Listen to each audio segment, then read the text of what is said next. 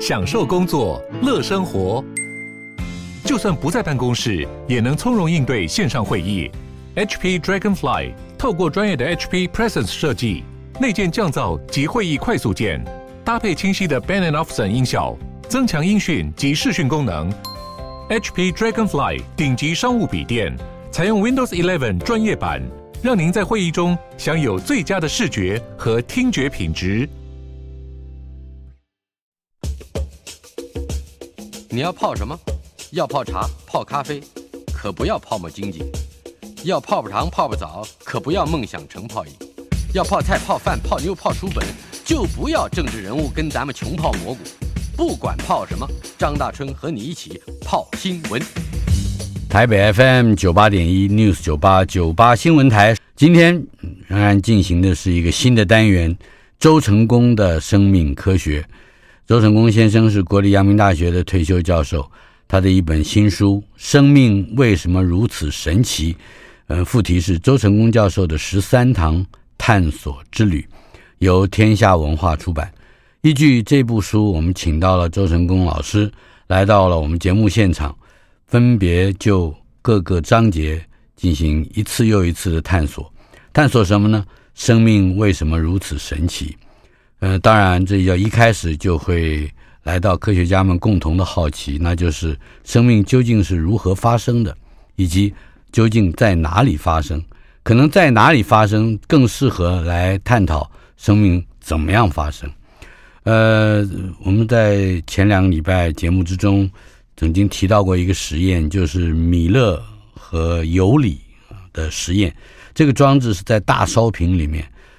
注满了甲烷、氢气、氨气，还有加热的水蒸气，在街上电极持续的高压放电，大约是在一九五零年代。呃，这个烧瓶的装置主要就是要来搜集刚才的这些个活动的生成物，来看看它能不能成为生命。嗯，在此之前之后，我们还有很多科学家有很多的想象，包括小池塘理论，在一个合适的小池塘里面，经过足够的时间，就会发展出生命。但是小池塘会干掉啊。呃，还有呃浓汤也是一个理论。那么到底那个环境在哪里？呃，那个环境所构成的主要的呃这个作用又是什么？周老师，哦，我想那个小池塘的这个概念最早就是达尔文提出来的，嗯那那个纯粹是一个想象的，想象就是我们想象说生命是到底怎么发生的啊。那不管是浓汤，不管是什么样的这种比喻，嗯基本上都是想象。是米勒实验的重要性呢，是第一次我们可以用实验来证明嗯在适当的条件下面，比如说有闪电，有各种各式简单的这个气体分子，是这些气体分子呢会自动的反应，产生构成生命的最重要的一个物质叫做氨基酸嗯啊哼，所以这个是米勒实验的重要性是在这里，就是实验可以证明，是在这个环境下面，氨基酸是可以自动的产生嗯啊哼。那氨基酸产生了，等于是我们迈向生命起源的第一步，是有了材料嘛，嗯哼那但是问题是，这个材料到底是怎么样经过一个什么样的一个过程，能够组合自己形成一个类似今天生命的状态？嗯啊哼这个一直到今天还是一个不可打破的一个挑战嗯啊。那所以这个，因为生命要形成的过程中间，我们需要还需要很多其他的条件。哼，那我们嗯现在，所以科学家就要在想，我们在地球上什么地方还可以找到有类似这样条件的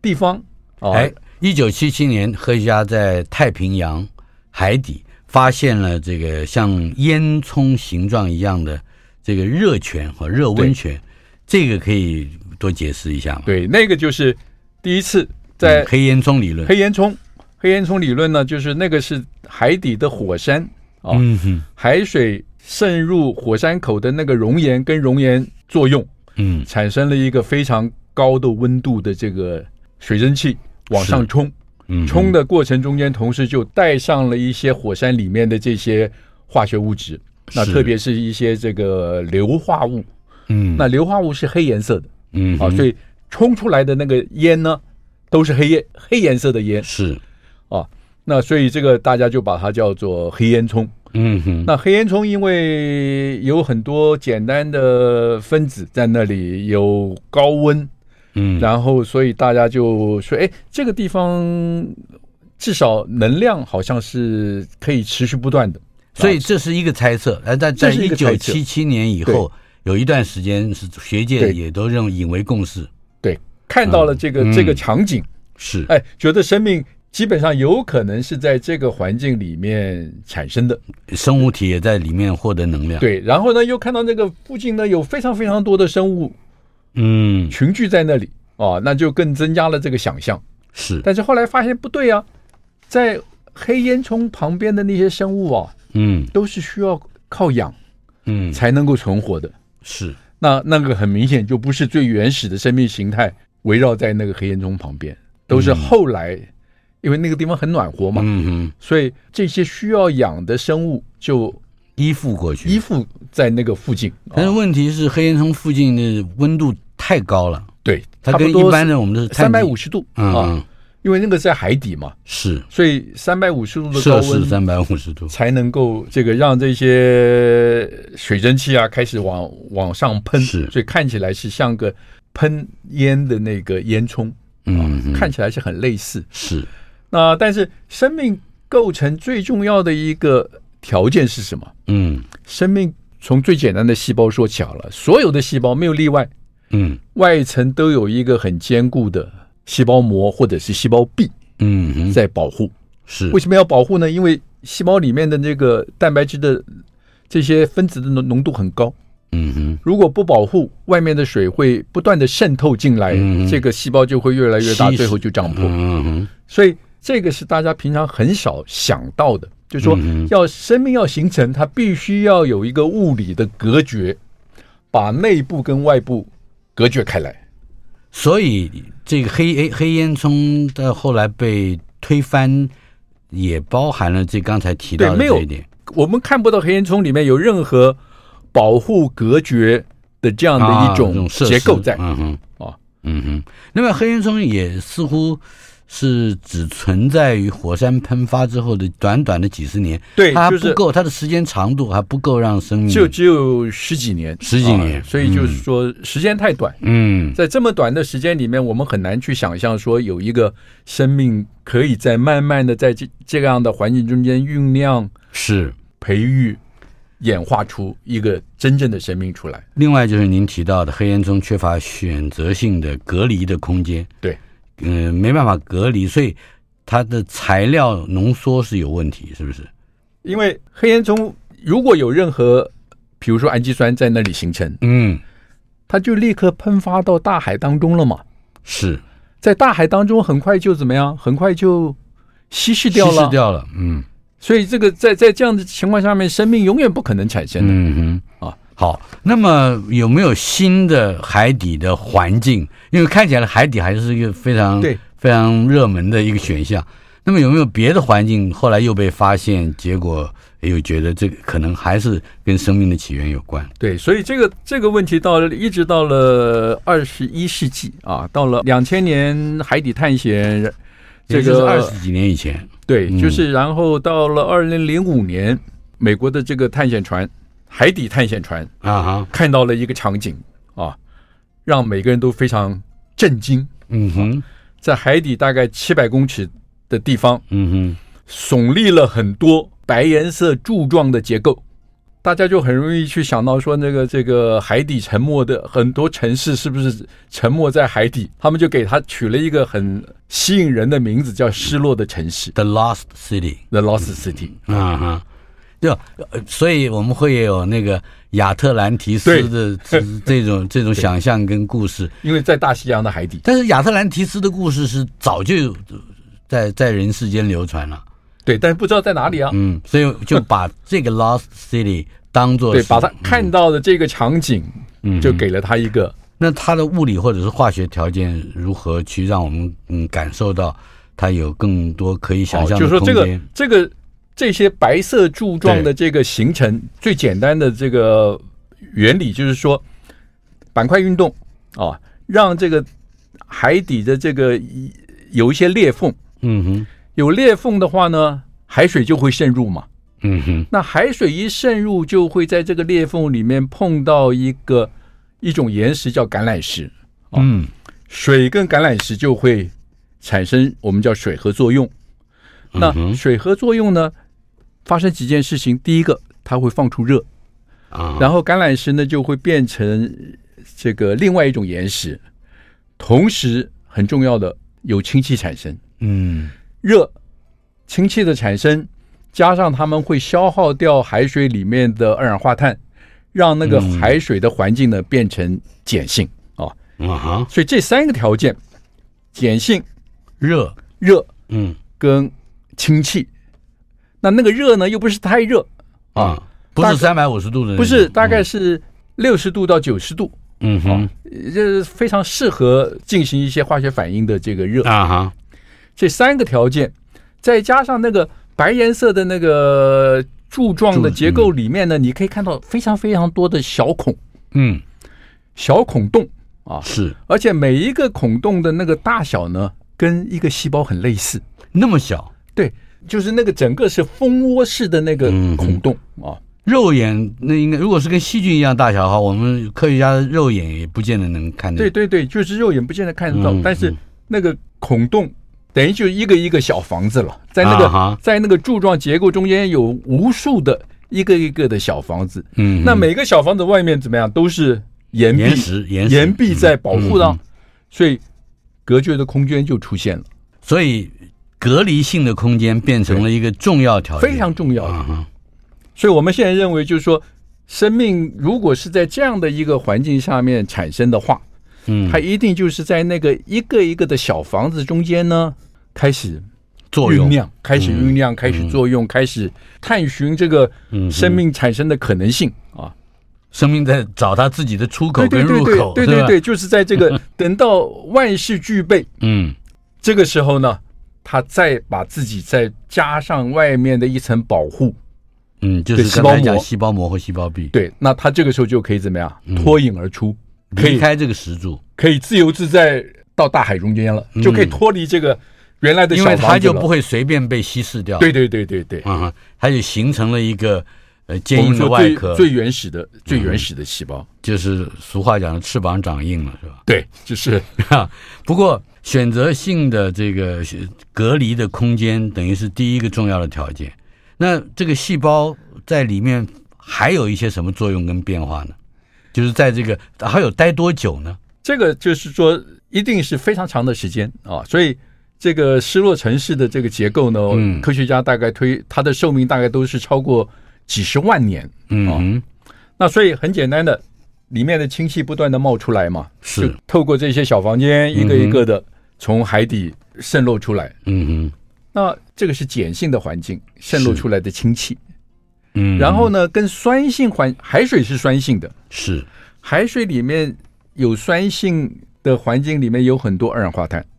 嗯所哼，以这个时候呢，酸性的二氧化碳跟碱性环境中间的氢氢气气就有可能产生一个化学反应，嗯结合形成最原始的甲酸啊，就一个碳的酸，嗯，有机酸，我们就把它叫做有有机机酸。酸，哦这是最小的有机酸嘛？对，，最小的有机酸，嗯一个只有一个碳。是那一个碳的有机酸形成，就有机会再继续慢慢的有更复杂的化学反应可以产生周。老师，你刚才说的一点，我还有一个小疑问。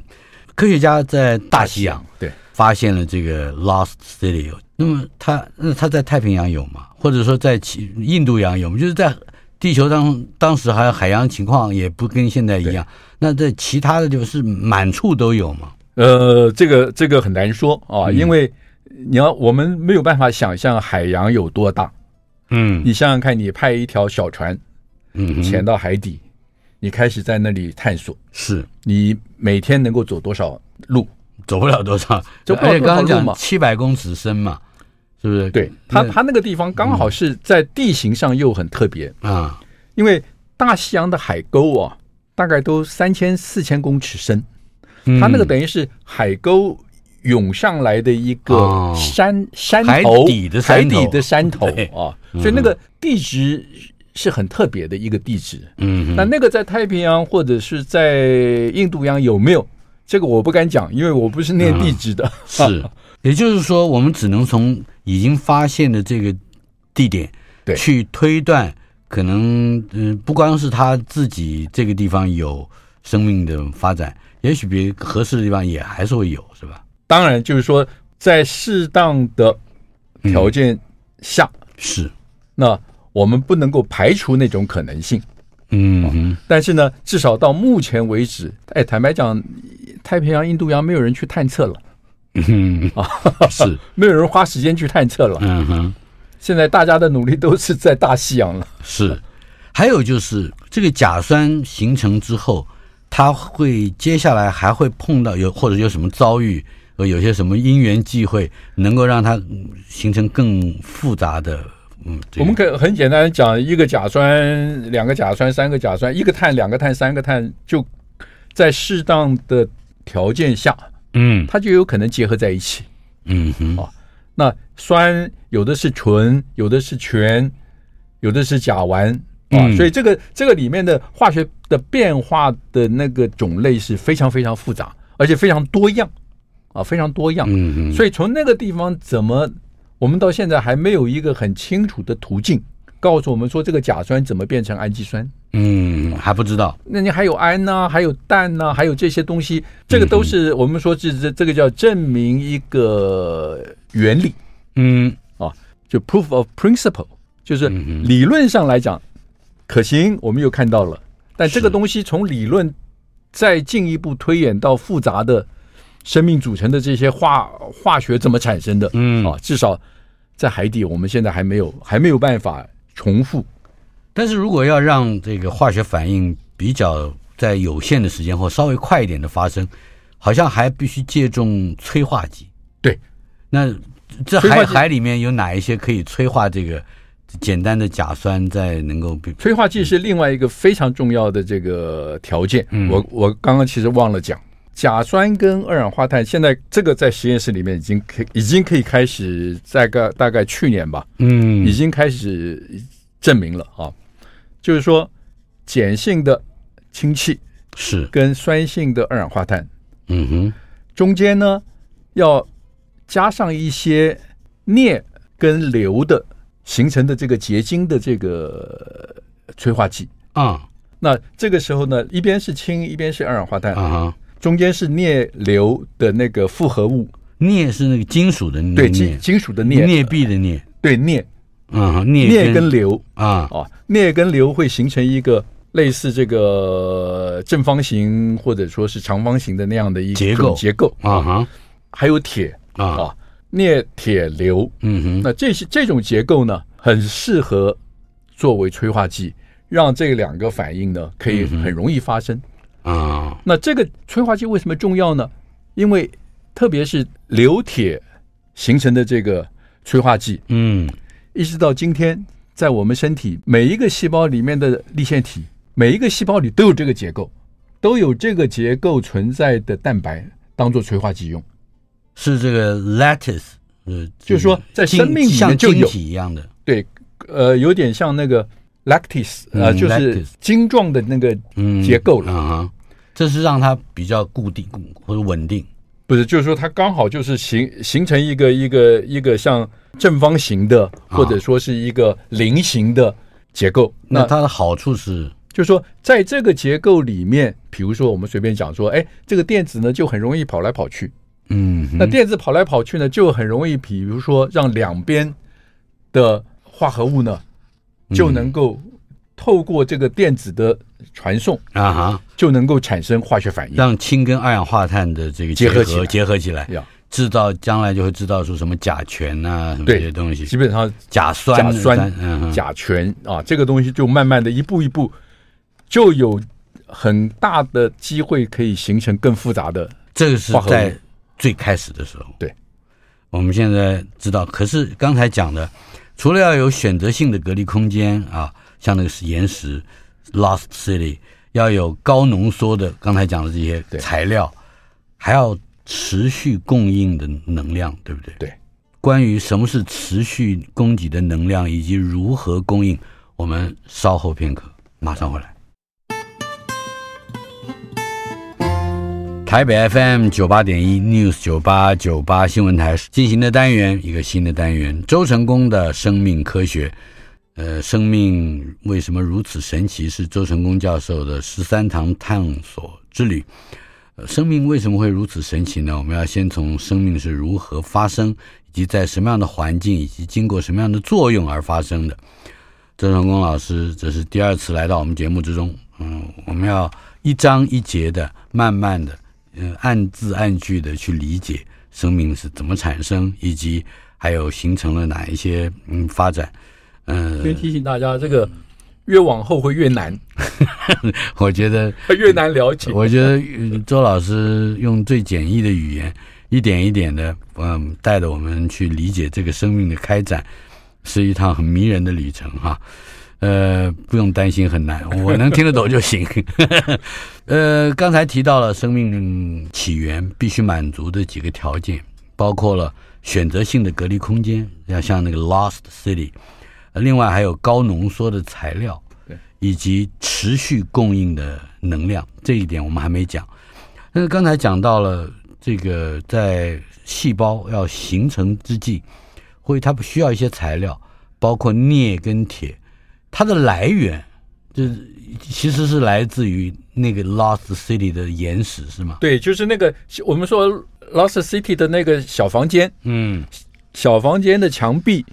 嗯屋顶构成的那个那种岩石，是在那个岩石里面充满了这种流铁镍，镍的那种晶格了，嗯嗯嗯，所以天生就在那里。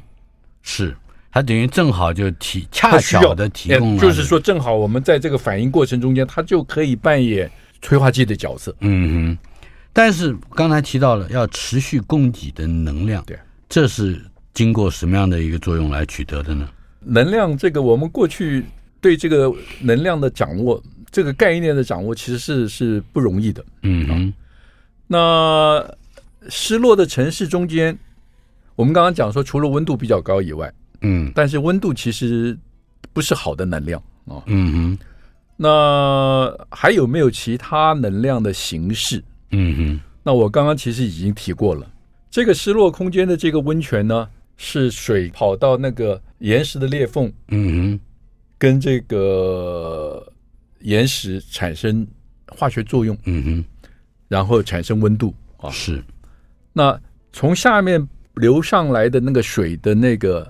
酸碱值是碱性，嗯哼，但是海水是酸性，是，所以在这个失落城市的那个小房间内外，它的酸碱值是不一样的。啊，啊，小房间里面是碱性的，但是小房间的外面呢是酸性的。嗯哼，啊酸碱基本上代表的是氢离子的浓度，啊哈，啊外面酸，所以表示外面氢离子的浓度很高。嗯哼，小房间里面是碱性的，表示小房间里面氢离子的浓度很低。啊哈，所以这个时候就有一个很自然形成的浓度的这个梯度，嗯，我们叫浓度的梯度，是啊就是一个浓度高，一个浓度低。嗯哼所以大家想想看，浓度的梯度会发生什么事情呢？浓度的梯度在试管中间啊，浓度高的就会自动的往浓度低的跑，嗯哼，所以氢离子就会从浓度高的地方往浓度低的地方跑。是往金格的里面，你也可以说是你现在，我们现在就在这个场合呢，你就把这个小房间的这个墙壁啊，墙壁你就看成是一个障碍，像细胞膜一样的物理障碍。是，那这个就是简单的说，哎，细胞膜外面或者这个这小房间外面氢离子浓度很多，氢离子浓度高，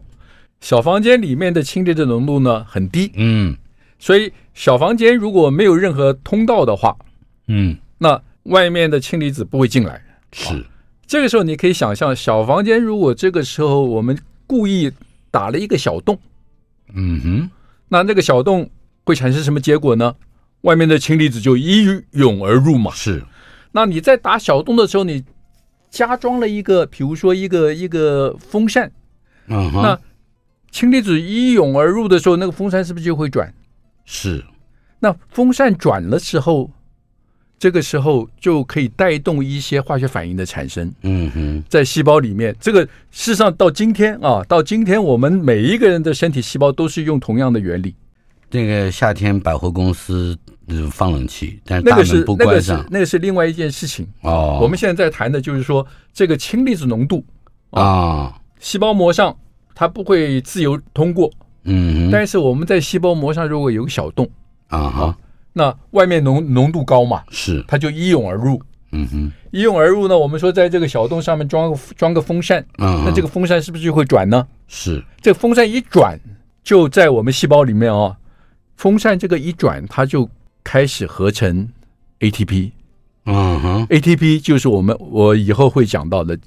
这是细胞里面通用的能量货币能量货币，啊。嗯所以，所以这个这样的一种能量转变的方式，在失落的城市就已经它的雏形就已经建立了。嗯哼，房间有隔绝，外面的氢啊哈很多，里面的氢离子很很低，那可是那个风扇是怎么产就生的？差了临场一脚嘛。就是我说，哎，墙壁上要打个洞啊，嗯哼，打了个洞以后还要装个风扇上去啊。对啊，可是我们可以这样想， 那原来的细胞的作用，它是它怎么就知道它要装一个，而且是什么这个东西？嗯是说我们的细胞这些都已经装好了哦，啊，我们在我们的细胞立腺体是，就是透过这样的一个机制，嗯嗯把氢离子浓度的差别转换，透过这个风扇嗯，嗯转换成合成 ATP 的能量，是，合成这个能量货币的这个嗯嗯，的能量啊。那你的问题是说，在那个失落城市里对，面，那个啊远古的时代，在远古失落城市，我就我说这个基本上就是一个非常神奇的，你说是奇迹也好，你说是长时间的偶发事件，嗯哼，就是如果刚好条件合适，墙壁不小心被打了一个洞，嗯然后呢，刚好又有那样的一个原来在房间里面的已经做好的风扇，像是一个帮谱一样了，对，就只是嗯原来做好，也许不是为了这个目的嗯嗯啊，但是你今天房间墙壁打了一个洞呢，哎，它刚好又可以装上去，嗯哼，那外面的氢离子就大量涌入，是，涌入的时候呢，这个风扇就转了，哎，转的时候它就可以用这个转动的能量呢，就制开始印制了一些细胞通用的这个能量货货币币，嗯哼，啊，所以这个是非常神奇。我们到今天坦坦白讲，我们没有办法想象是嗯这，个一开始是怎么来的，也就是它自己还会造制造能量，就是我们嗯这个小房间里几十万年，也许是几百万年嗯哼，的时间中间，有无数的化学反应在产生嘛。嗯嗯，哦就产生了各式各样的化学物质。那这些物质彼此碰撞，彼此这个这个作用，是。就慢慢的会形成。您在书里面打过一个比喻，非常传神，说这种能量转换的方式有点像日月潭的明潭水库，对，也就是晚间核能电厂的电用不完，就把日月潭下游的水抽到上游。对，然后白天用电量大的时候呢，再让上游的水经过那个泄洪的孔流到下游。对同时就转动了泄洪孔里面的发电机。对所以您刚刚这样打的那个比喻，就好像是在远古的时代，那个小房子里面对有就个说发这个电机。这个嗯哼，这个很有趣。另外，这个在失落的城市里面，呃，还有没有别的类似的能量的转换方式？到目前我们知道，这样的一种利用这个氢离子浓度，是恐怕是最重要而且是唯一的。哦，当然，这个里面还有一些细节的东西，就是说，比如说，在小房间里这些刚合成出来的这些小分子嗯，的浓度都很低嘛，是它有没有办法浓缩啊？那这些小房间有没有提供一个浓缩的机制？嗯那后来发现，哎，好像也有。哼，哦，这个浓缩的机制就是透过温度的差别，是小房间里面很热，嗯哼，外面的海水很冷，那这个时候就会产生水海水就会在小房间里有个对流。嗯哼哦，那有个对流呢，你就把这个冷跟热呢两个区块就等于是分开了。嗯那热的环境里面的那个分子呢，一不小心，因为它热嘛，它的嗯这个动能比较大，它就有机会穿透这个对流，对流造成的屏障嗯哼，到那个冷的环境。嗯它一旦到了冷冷的环境，它温度变低了，嗯，它的动能就变小了，它就回不去了。啊哈，所以这个时候，你就可以想象，源源不断从热的区域来的那些合成的小分子，嗯哼，透过这个屏障到冷的地方，是，它回不去了。嗯哼，所以在冷的这个区块里面呢，它的浓度就会越就会越来越来越高多。，嗯那我说这个屏障就好像是我在书里面也提到，就好像是百货公司的那个，大家记得那个夏天的时候啊，夏天的时候百货公司门大开，哼，嗯哼，但是里面的冷气为什么不会出来呢跑出？来，哦，因为它它在大门上面它有一个，它上面有个风，嗯有个那个对流的那个空那个气，风就像屏障一样，对，那个啊空风就是等于就是屏障，嗯哼，有了屏障，里面的冷空气出不来，外面的热空气进不去，嗯哼，但是呢，你想想看，有这个屏障在的时候，热空气里面有一些东西还是会不小心透过这个屏障嗯嗯嗯跑进去，跑进去就出不来。出不来了。所以这个是一个非常有趣的嗯一个一个模拟的设计啊，这个时候至少我们大概知道，从浓汤、小池塘这一它类就的可比以喻，它嗯，它就分子可以浓缩，嗯哼，浓缩非常高的倍数。是，那在这种机会呢，那分子碰撞产生的可能性就越来越多。嗯哼，你否则的话，分子如果浓度太低啊，太稀薄，大家彼此根本没有机会碰到嘛，嗯哼没有机会碰到就没有机会去产生复杂的嗯哼，化学反应，是，没有复杂的化学反应就没有复杂的化合物出现。嗯哼，那从氨基酸、蛋白质到后来的 RNA、DNA 的出现，就变成是就不大可能了，就不太可能嗯嗯哼，所以有一个词，呃，这也跟达尔文曾经提出来的一个概念有关，那就是 LUCA。Luca 卢卡。啊， Luca，它的英文是 Last Universal Common Ancestor，对，也就是所有生命形式的共有的一个始祖。所以我们我们怎么去想象那个卢卡？嗯卢卡就是说啊，当小房间，现现在这里有无数的小房间，啊，每一个小房间里都在做他自己的实验。哎，突然有一个小房间实验成功了，嗯哼，这些分子呢可以组合出来一个类似于可以呈现生命活力的嗯一个结构或者组织嗯哼，啊。那从这里开始，第一个它就可以开始复制它自己。嗯那一旦它可以复制它自己，我们就说，哎，第一个生命可能就就此产生哦。嗯哼，那这一个生命有另外一个一个很很重要的观念哦，就是说这个生命是不是只出现一次？嗯我们现在相信呢，在那个失落城市，如果是失落城市是是生命诞生的起源地的话，嗯可能很多小房间都有嗯，类似的。是，但是呢，我们现在相信的，我们今天地球上所有的生命形式，可能只起源自一个小房间。嗯就这个小房间的实验成功，衍生出我们今天所有的。台北 FM 九八点一 News 九八九八新闻台进行的单元，一个新的单元，周成功的生命科学。周成功老师是国立阳明大学的退休教授。今天我们的主题以及未来，嗯，周老师来陪伴我们的这个讨论的课题，都是来自于《生命为什么如此神奇》，天下文化出版的一本书。呃，刚才谈到了 LUCA 这个 acronym，这个缩缩写字，Last Universal Common Ancestor。这个 last 是最后一个吗？是也就是说，我们今天想，我们今天这个地球上的生命嗯，有无数的生命形式，是，那这些彼此都相关。你如果一直推推推推推推到那个源头，嗯那个源头是谁？嗯我们说，哎，那个源头就叫做 the last 嘛，最后一哼，啊，个。反倒过来讲的，是倒过来讲， 其实是那第一源头个。也它不也用你也 first 可以讲说是第一个嗯啊，那么它到底它的大小啊、形状，对，或者说一般性的特征，我们如何想象要有一个如何定位它？好，所以我我想我们一开始讲生命起源于失落的城市，嗯因为失落城市里面有很多小房间，嗯那每一个小房间里面都在从事无数的实验。嗯哼啊那第一个生命，也许就是在某一个特定时空的小房间里面产生，是，所以我们就说那一个生命的形式一定是一个细胞的形式，嗯，一个细胞，一个细胞。嗯哼啊，那那个细胞呢，大小应该就是那个小房间的大小，嗯哼，因为它是在这个小房间里面诞生的嘛，嗯哼，是这个小房间里面的的大小。嗯哼，那所以后续的问题就是说，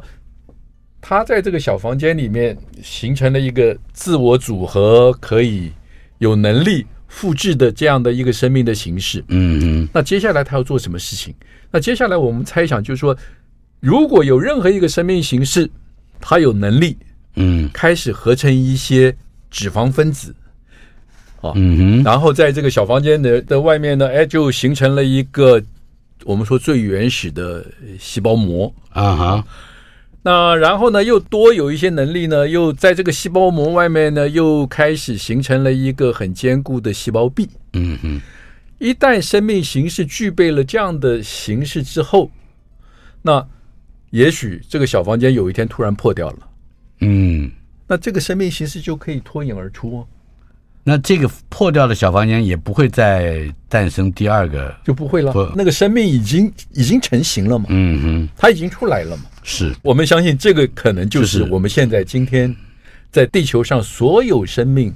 嗯的哼，起源，嗯哼。所有生物的起源了。我们知道这个，待会儿我们就会提到，在周成功的这个生命科学这个单元里面所探讨的这本书《生命为什么如此神奇》。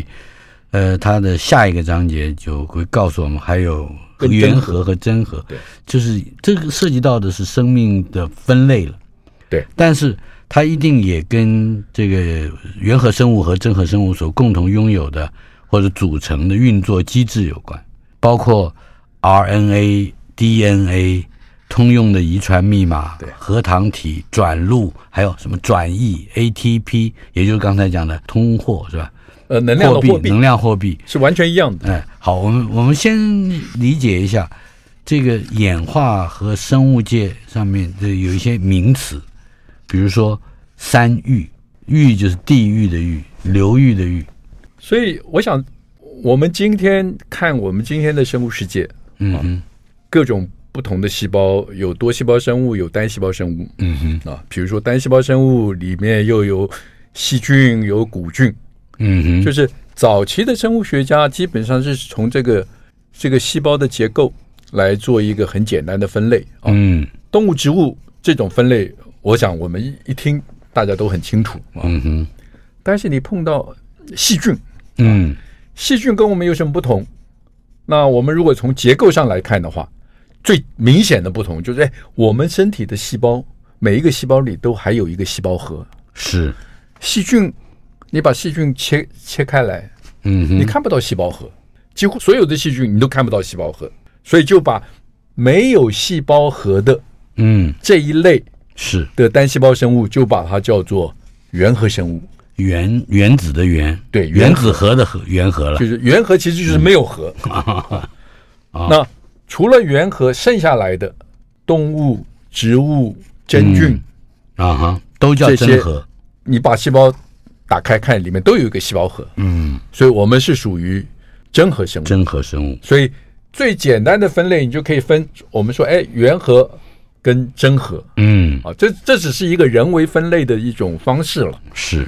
那真核哦，它又有简单的原生生物，有植物，有动物，有真菌，嗯还有就就真就菌，变成了所谓的五界啊。啊哈，但是到后来，这个一九七七年，这个科学家这个分析这个这些简单的细菌，嗯。它的核糖体 RNA 的那个序列，哎，发现一件了不得的事情，嗯哼，就是说发现这些细菌，我们看今天看到的细菌啊，嗯其实是有两大类，这两类完全不同。嗯，细菌本身对就就有两大类，外观看起来都叫细菌，都是单细胞的，都是原核，都是原核，嗯但是呢，它的结构、它的这些新陈代谢的反应非常不一样。啊，那于是就出现了真细菌，另外一类就把它叫做古菌啊、啊，为什么叫古菌呢？就是说这一些细菌呢，它喜欢在这种高温、在这种很严厉的环境下面。嗯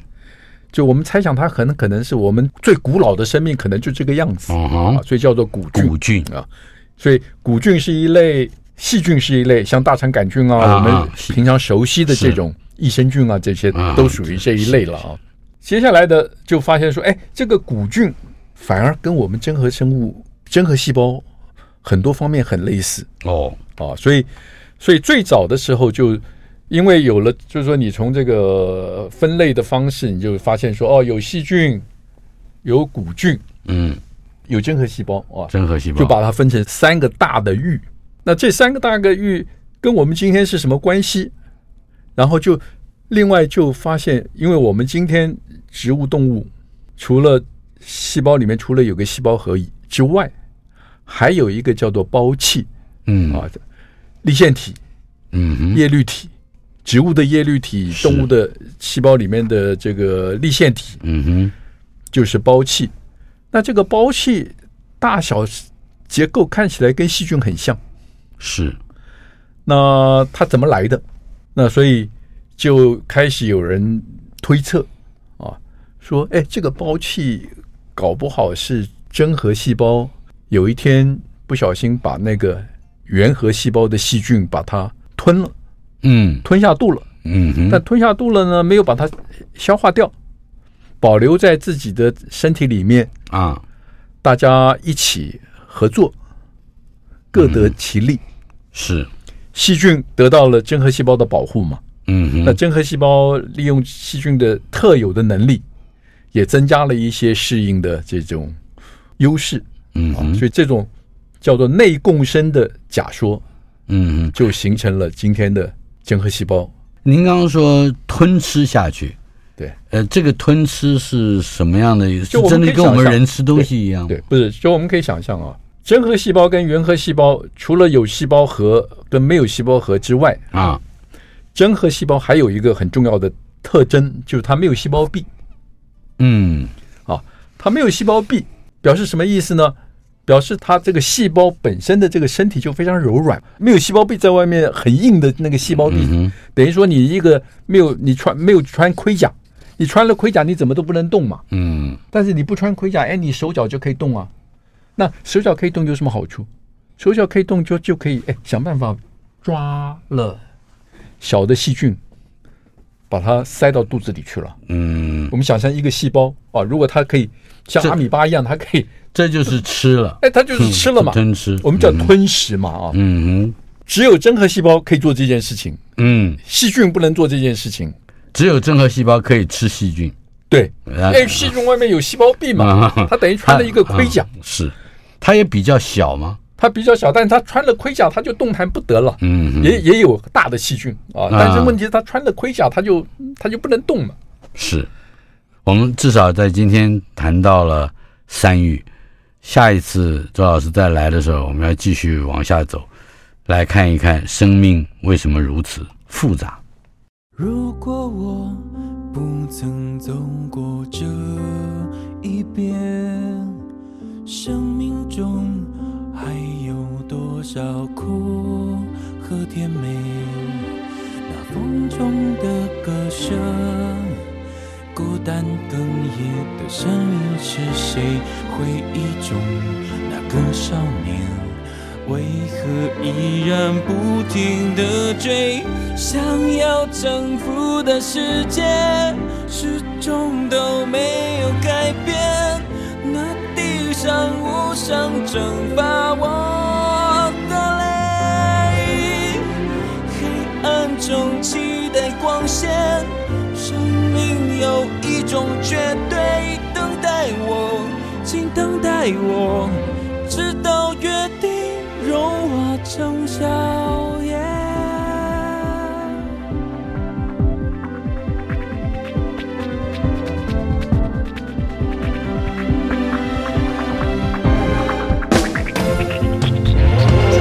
那生命灿烂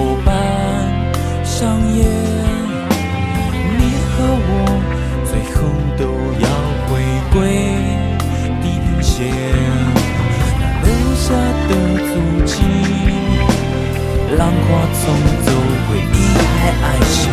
靠近我，再拥抱